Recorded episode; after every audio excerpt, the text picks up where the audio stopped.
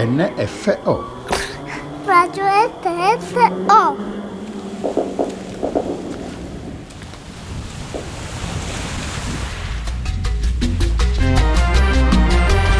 Libridine. Un programma di Elena Piazza, Andrea Firincelli e Giorgio Grasso. Care amiche e cari amici di Libridine, eccoci alla quarta puntata di questa nuova edizione del podcast Libresco di Radio NFO. Continuiamo a far parlare di libri.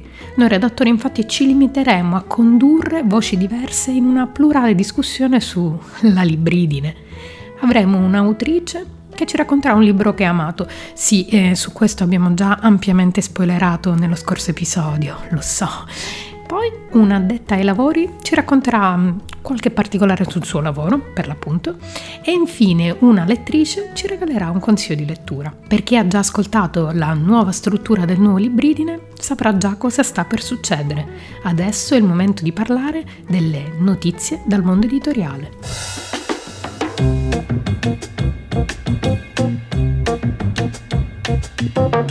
In questo episodio, più che notizie dal mondo dell'editoria, suggeriamo una riflessione.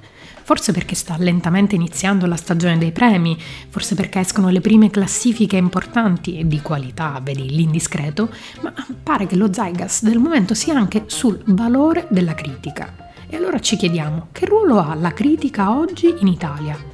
Due spunti, apparentemente scollegati tra loro, ci hanno suggerito queste considerazioni. Il primo spunto viene dal libro dell'editore Sandro Ferri, il fondatore delle edizioni EO, quelli che, per intenderci, pubblicano le opere alla Ferrante. Il titolo è L'editore presuntuoso e mira a raccontare curiosità del mestiere di editore che lui ormai pratica da 40 anni. L'altro spunto invece viene da un pezzo molto interessante e ben scritto dallo scrittore e traduttore Vincenzo Latronico, che si trova sul tascabile e ha il titolo Sparlarne tra amici, titolo che strizza evidentemente l'occhio a certe uscite letterarie un po' troppo acclamate. Ecco, in primis il libro di Sandro Ferri, di cui si è potuto leggere un lungo estratto sul post, tocca proprio la questione della critica letteraria in Italia. Si scaglia Ferri, senza cinismo, ma anzi con molta pacatezza e realismo, contro l'attuale mondo della critica. Spiega quello che tutti i lettori medio forti in realtà sanno già. Non sono certo le recensioni o i premi a far vendere i libri. I lettori hanno altri percorsi per trovare le loro letture. Spiega Ferri, e qui leggo. Prima ci sono il passaparola, il consiglio di un'amica o di un amico, il suggerimento del libraio, il titolo, la copertina, i percorsi personali. Il pubblico non legge quasi più o legge distrattamente gli inserti letterari dei giornali, non si fida dei giudizi che vengono espressi. Come editore posso testimoniare che anche grandi recensioni piene di elogi producono solo poche decine di copie vendute in più, segno che pochissimi lettori si sono fatti influenzare dalla recensione, ammesso pure che l'abbiano letta. Ecco, Ferri racconta proprio come nella sua esperienza non ha quasi mai visto critici e giornalisti andare a chiedere conto e ragione delle sue scelte editoriali, come se il ruolo di giornalista critico fosse solo passivo rispetto all'operato degli addetti ai lavori. Ferri si dice stupito dell'assenza proprio di curiosità e di questa sorta di conformismo nelle varie sezioni cultura dei diversi giornali italiani. Gli fa eco Vincenzo Latronico, come dicevamo sul tascabile. L'angolazione è un po' diversa perché dall'inizio Latronico si chiede in sostanza come mai non si scrivano più stroncature. Spiega. Chi non conosce i meccanismi interni del settore spesso imputa l'assenza di stroncature alle amicizie, al magna magna, questo è un misto di complottismo e ottimismo della volontà. La ragione, semmai, è che non si magna proprio. Ecco, l'atronico mette il focus sul problema dei compensi. Per un pezzo su un giornale sono così irrisori che spesso il gioco non vale la candela, perché chi le scriverebbe fa comunque parte del giro e quindi, stroncando Tizio, si potrebbe inimicare Caio e la sua testata perderebbe occasione. L'atronico, che traduce dall'inglese, spiega che così non è affatto nel mondo anglosassone, sostanzialmente perché lì c'è più ciccia, se magna. Quello che manca nel nostro panorama culturale è e leggo ancora Latronico, una critica letteraria che miri a creare la cultura letteraria di cui si vuole essere parte. Questa cultura è intrinsecamente pluralista. Un panorama letterario che non ammette il minimo di pluralismo, per cui un romanzo può essere per certi versi una grande opera e per altri conservatore, provinciale o troppo erudito, ha ridotto se stesso a categoria merceologica. Dovremmo poter leggere stroncature di Roberto Calasso, di Elena Ferrante, di Nicola La Gioia, di Antonio Scurati e Chiara Valerio, ma a guardarci intorno vediamo solo stelline. È vero, troppe stelline e poca illuminazione da parte di chi ne sa più di noi. Tocca per ora restare a parlarne fra amici ed è anche quello alla fine uno dei cardini di questo podcast. È proprio una chiacchierata fra amici o con qualche autore è il nostro intento in ogni episodio. Oggi ascoltiamo la chiacchierata che io e Giorgio ci siamo fatti con l'autrice Valentina Morelli, che ha scelto di raccontarci Io sono la bestia di Andrea Donaera.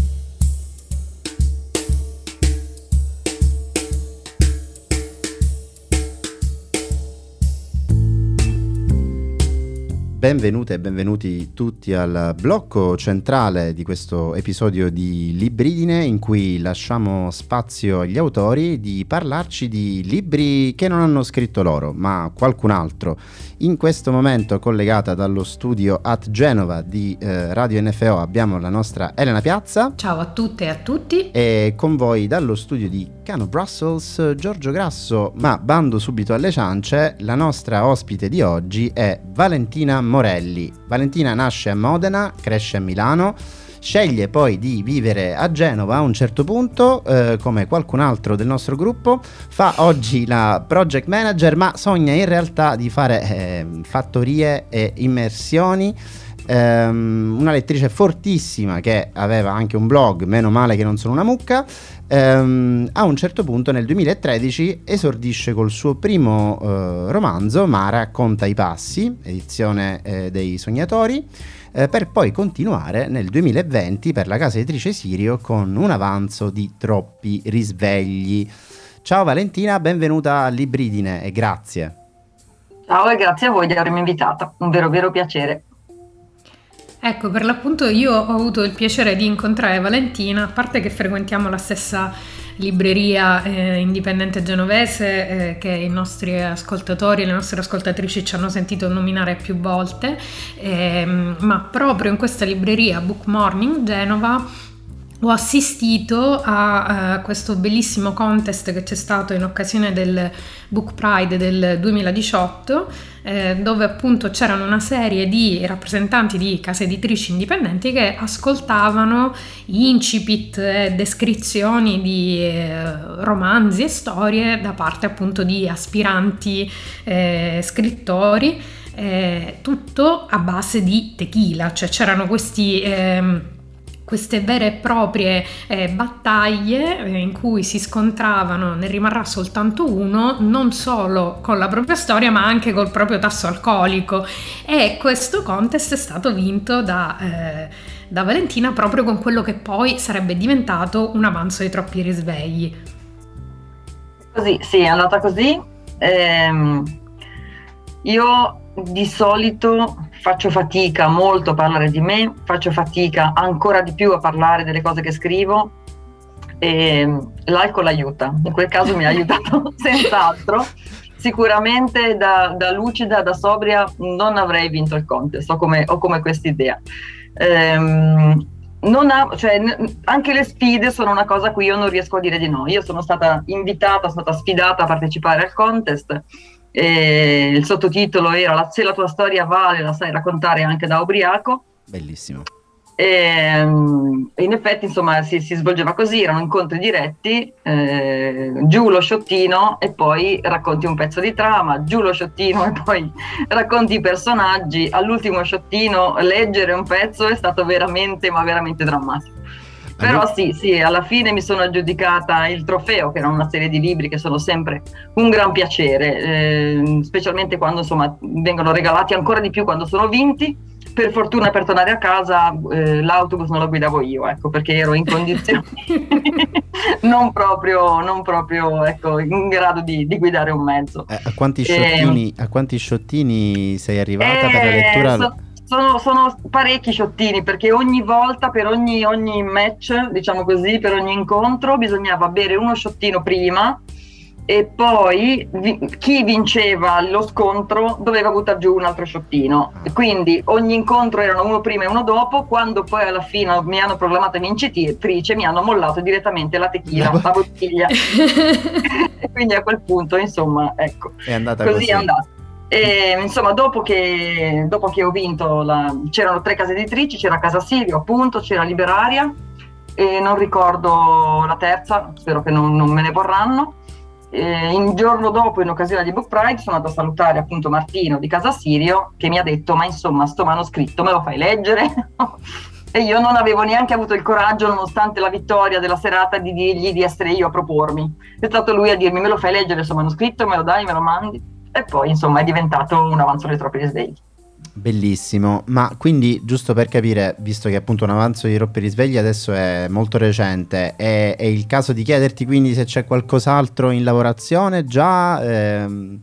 Io sì, ni, nel senso c'è un'idea. Io sono molto molto molto lenta, ehm, anche perché ho sempre bisogno di una fase di, di studio notevole e siccome in questo momento mi sono appassionata a Rom e Sinti ehm, e quindi avrei bisogno di andare a parlare con Rom e Sinti, quindi di entrare proprio in contatto, insomma la, la pandemia non mi ha agevolato, ecco, non è esattamente il momento eh, giusto per, per girare, eh, sono abbastanza chiusa in casa da, da due anni, lavoro a casa da due anni, cerco di limitare gli spostamenti per ovvi motivi e quindi quando potrò, quando la situazione sarà un po' più morbida, ricomincerò, per ora sto leggendo molto, ma ho bisogno del contatto con le persone per, per, per capire davvero le, le realtà. E quando poi ne saprò di più, magari nascerà una storia, che è la stessa cosa che è successa con un avanzo di troppi risvegli, cioè un argomento che mi interessa, mi appassiona, studio e a quel punto poi mi viene voglia di raccontare. Benissimo, a proposito di raccontare, eh, no? andiamo al nucleo fondamentale del, del nostro incontro e eh, raccontaci che libro hai scelto e che cosa appunto vuoi raccontare alle ascoltatrici e agli ascoltatori di Libridine. Allora, il libro che ho scelto è un libro che mi ha appassionato tantissimo e non succede spesso, io leggo moltissimo, come dicevamo prima, sono una lettrice eh, fortissima. Mm, non so se è perché leggo tanto, se è perché non ho più 15 anni, quindi l'effetto stupore succede sempre di rado, meno. Questo libro, che Io sono la bestia di Andrea Donaera, invece mi ha proprio folgorato. L'ho già letto, l'ho già letto tre volte e non è detto che non, che non lo legga ancora ed è di, no, di, nuovo una cosa che non faccio di solito perché mi sembra di rubare del tempo a, ai libri nuovi. Ma mm, è, è un libro molto potente, molto feroce eppure poetico. Ehm, racconta, racconto brevemente la trama, racconta, eh, la, insomma, è una storia corale, sono quattro personaggi che parlano, i capitoli sono divisi con eh, il, il, il capitolo di ogni titolo è, è il nome del personaggio, sono questi quattro personaggi e il romanzo si apre con un funerale. È il funerale di Michele, che è un quindicenne, un ragazzino che si è suicidato. Ed è il figlio di Mimì, che è un boss della Sacra. Quindi siamo in Puglia, a un certo punto si scoprirà che siamo a Gallipoli e ehm, chiaramente Mimì vuole assolutamente vendicarsi per la morte, per la morte del figlio. Um, I personaggi sono dunque, come dicevamo, quattro. Uno appunto è Mimì, uno è eh, Arianna, che è la, l'altra figlia di, del, de, di, di Mimì, quindi del, di, del boss della, della Sacra. Eh, una è Nicole, che è la ragazzina che sembra sia, sta, sembra sia stata la causa del suicidio di, di Michele. E un altro è Veli, Emanuele detto Veli, che aveva una storia con la figlia Arianna, osteggiata poi dai genitori appunto di, di, di Arianna, da, da, dal boss, che insomma non ne voleva sapere, e che finisce anche lui in mezzo a questo delirio di, eh, di vendetta di, di Mimì, de- che deve appunto vendicare la morte del, del, figlio. Io trovo che questo romanzo sia un romanzo perfetto, perfetto per struttura, perfetto per come è costruito, perfetto per come è raccontata questa storia, perfetta per la lingua utilizzata. È una lingua molto cruda, chiaramente, eh, specialmente, specialmente, quando a parlare ehm, è appunto Mimì. Ehm, Mimì diventa, insomma, la morte del, del, figlio è un po' l'apice dell'orrore. Ehm, impazzisce sostanzialmente quest'uomo che già insomma non era esattamente uno stinco di santo, ma a quel punto perde completamente ogni, ogni parametro e la vendetta eh, sconvolge e ribalta totalmente la vita di tutte le persone che gli sono, che gli sono intorno. Che, cosa, che cos'è, oltre al fatto che è scritto benissimo, perché poi ci sono delle parti molto liriche, perché ci sono poi le poesie del, del il ragazzino, che Michele scriveva alla, alla fanciulla di cui si era innamorato, anche le pagine di Veli eh, a volte sono, sono poetiche, ma quello che mi ha toccato è lo spostamento del punto di vista. Cioè una cosa che a me interessa moltissimo è entrare in, un, in, una mentalità che non è la mia, cioè riuscire a capire, che non significa giustificare chiaramente, ma capire, in questo caso capire io sono la bestia, che cosa è questa bestia? La bestia si, occupa, si, si impossessa poi di tutti i personaggi a un certo punto del, del libro e che cosa fa sì che un uomo diventi, una persona diventi un mostro. Che cosa genera il mostro? Io nasco mostro o divento mostro? Che cosa condiz- mi condiziona e fa di me un essere umano che non ha più nulla di umano? E secondo me, come viene raccontato il personaggio di Arianna, secondo me è, è quello che più di tutti mostra poi questa, questa trasformazione è, è, perfetto, proprio perfetto, insomma riesce a dimostrare a far capire come funzioni il male in questo caso. E io ho i brividi mentre lo racconto, poche volte mi succede una cosa del genere leggendo un libro. Eh, io spero di incontrare Andrea, doveva venire a presentare il suo secondo romanzo che ovviamente ho, ma non ho ancora letto, e ovviamente c'era l'allerta meteo e quindi è saltato l'incontro. Spero che possa tornare presto perché ho bisogno proprio di osannarlo, perché è un, davvero un libro pazzesco, pazzesco. Tra l'altro Andrea è stato eh, ospite del nostro precedente episodio, eh, ci ha parlato di un libro di Carrère, eh, quindi è, è, la cosa incredibile, lo vogliamo dire per le nostre ascoltatrici e i nostri ascoltatori, che non era assolutamente programmato, tant'è che quando tu mi hai detto che volevi parlare di questo libro ho pensato io a un leaks di notizie, ho detto ma chi può averlo detto?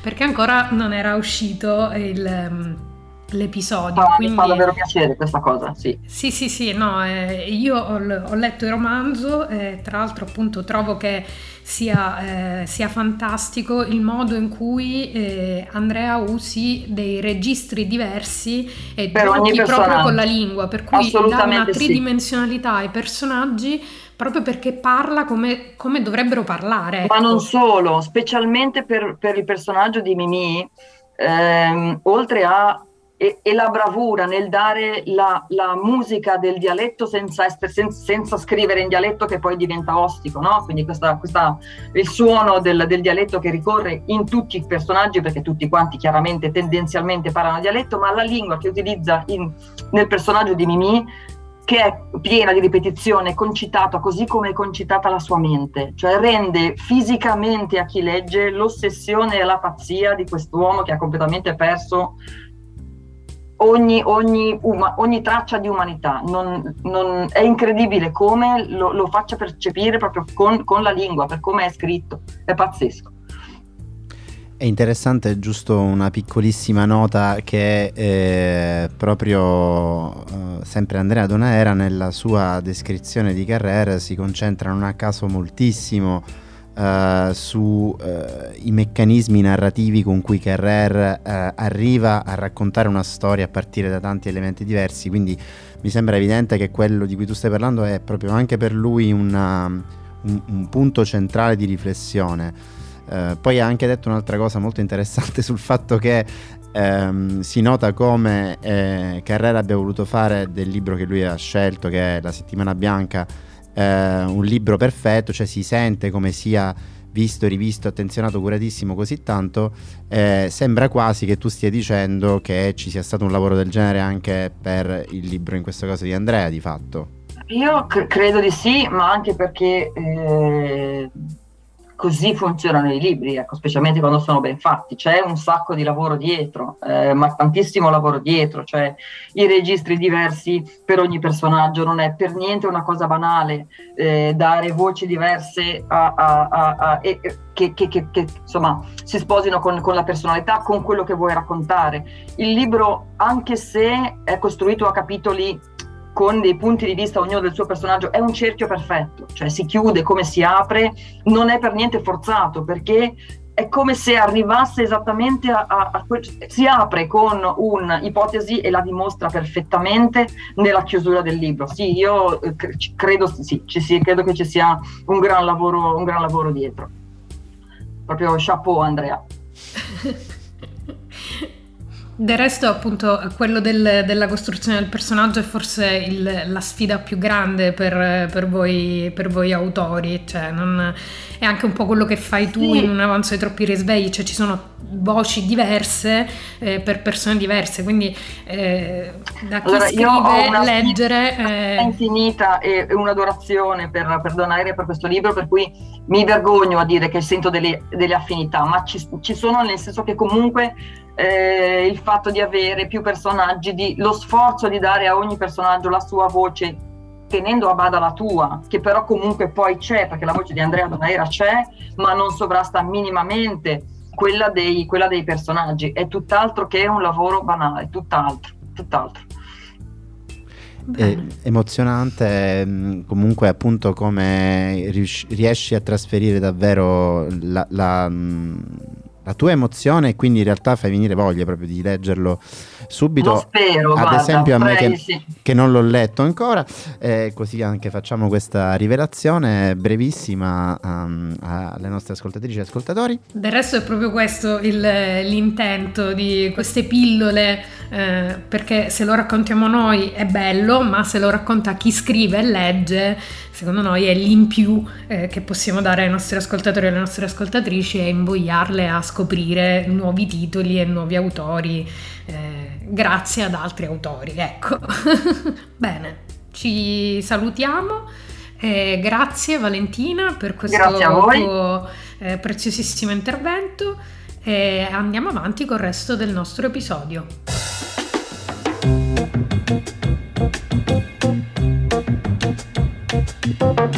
Lo ripetiamo a scanso di equivoci. È stato assolutamente un caso che Valentina abbia scelto il libro di Andrea Donaera, protagonista del nostro scorso episodio. Però, proprio una bella coincidenza, non trovate?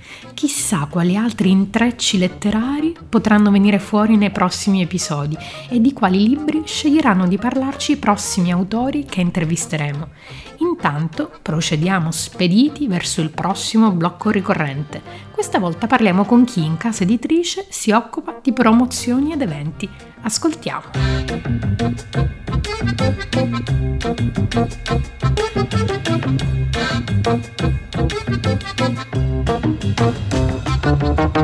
Ciao, sono Giorgia Teresi e lavoro in Dario Flaccovio Editore come event manager. Da circa sei anni mi occupo di eventi e formazioni per la casa editrice. La Dario Flaccovio è stata fondata a Palermo nel 1980 da Dario Flaccovio e Marisa Dolcemascolo, due librai dalla visione imprenditoriale molto lungimirante. In una Sicilia degli anni 70 hanno deciso di puntare all'editoria tecnica. L'impegno, la lungimiranza e la scommessa sono i tre stili di vita per la Dario Flaccovio che non mira oggi a essere soltanto una casa editrice, ma anche una fucina di idee, dove la ricerca, il dialogo sulla scienza, la cultura sono alla base per, la, per una crescita attraverso i libri. La casa editrice è come una macchina, eh, le varie parti eh, funzionano in maniera sinergica. Quando arriva il prodotto viene analizzato appunto la direzione, si fanno tutte le opportune valutazioni e poi entra nella, nella parte più operativa che riguarda l'editing e poi la composizione.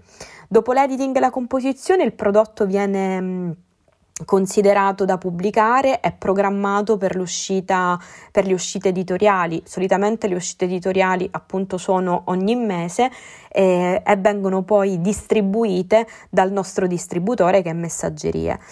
Nel mio, nel mio, caso io sono proprio l'ultimo anello di una catena e di una macchina. Occupandomi degli eventi mi occupo dell'ultima parte della promozione, quando il libro ha avuto vita il libro deve essere promosso e comunicato e gli eventi ehm, sicuramente rappresentano una delle attività di promozione. A queste c'è il, l'ufficio stampa, abbiamo la collega infatti che si occupa di tutta la parte stampa, dei, dei contatti, delle relazioni con i giornalisti, abbiamo tutto il reparto di comunicazione online, ma c'è anche tutto il reparto commerciale di eh, accordi, sponsorizzazioni, cambi merci anche con altri enti.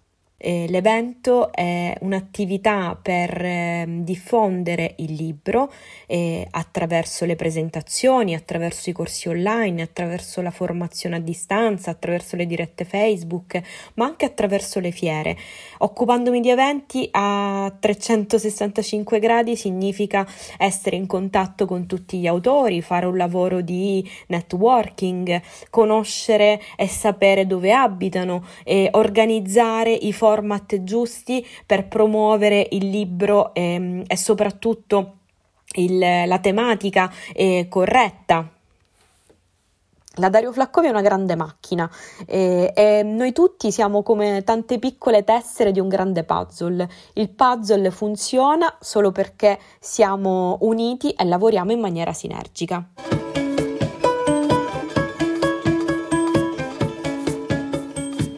Beh, adesso non so a voi, ma a me è venuta proprio voglia di partecipare alla presentazione di un libro o di fare una passeggiata fra gli stand di una fiera. Chissà, magari per trovare il libro che ci consigliano i nostri lettori e ascoltatori. Ecco, ascoltiamo il consiglio di Mirella.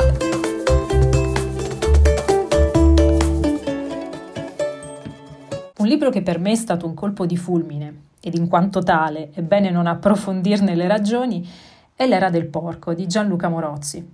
È la storia di Laios, un aspirante scrittore impegnato bolognese che si cuce addosso, diciamo, questo pseudonimo perché è imbarazzato dalla fama del padre di scrittore commerciale. Il libro è uno spaccato nella vita strampalata di un trentenne, diviso tra la passione per il Bologna Calcio, i concerti con la sua band, i Sick Boys, peraltro sempre disertati dal pubblico, e le sbronze nei bar del centro, a parlare di pene d'amore con gli amici di una vita, la Betty, il lobo e l'orrido. Poi le cose cambiano nel momento in cui un piccolo editore gli pubblica il primo libro ed inizia così un tour promozionale tra le librerie di provincia, inanellando una serie di avventure abbastanza surreali. In una di queste incontra Elettra, chitarrista della girl band Le Lingue Veloci, che diciamo metterà a dura prova i suoi sentimenti, ma soprattutto direi la sua salute mentale. Il libro si legge davvero in un soffio e strappa in più punti risate tanto fragorose quanto amare, in un racconto di una generazione sospesa tra sogno, illusione e realtà in cui è davvero impossibile non immedesimarsi. Per dare un'idea del tono del libro, ve ne leggo un passaggio. Mi piaceva una ragazza, Volevo impressionarla. Per impressionarla avevo scritto un romanzo, nove racconti e trenta poesie. Lei aveva letto il romanzo, i nove racconti e le trenta poesie. Aveva detto: Sei bravo, scrivi bene, io li adoro, gli artisti. Poi si era messa con un ultra neonazista del Lecce. Non ho ancora capito dov'è che ho sbagliato.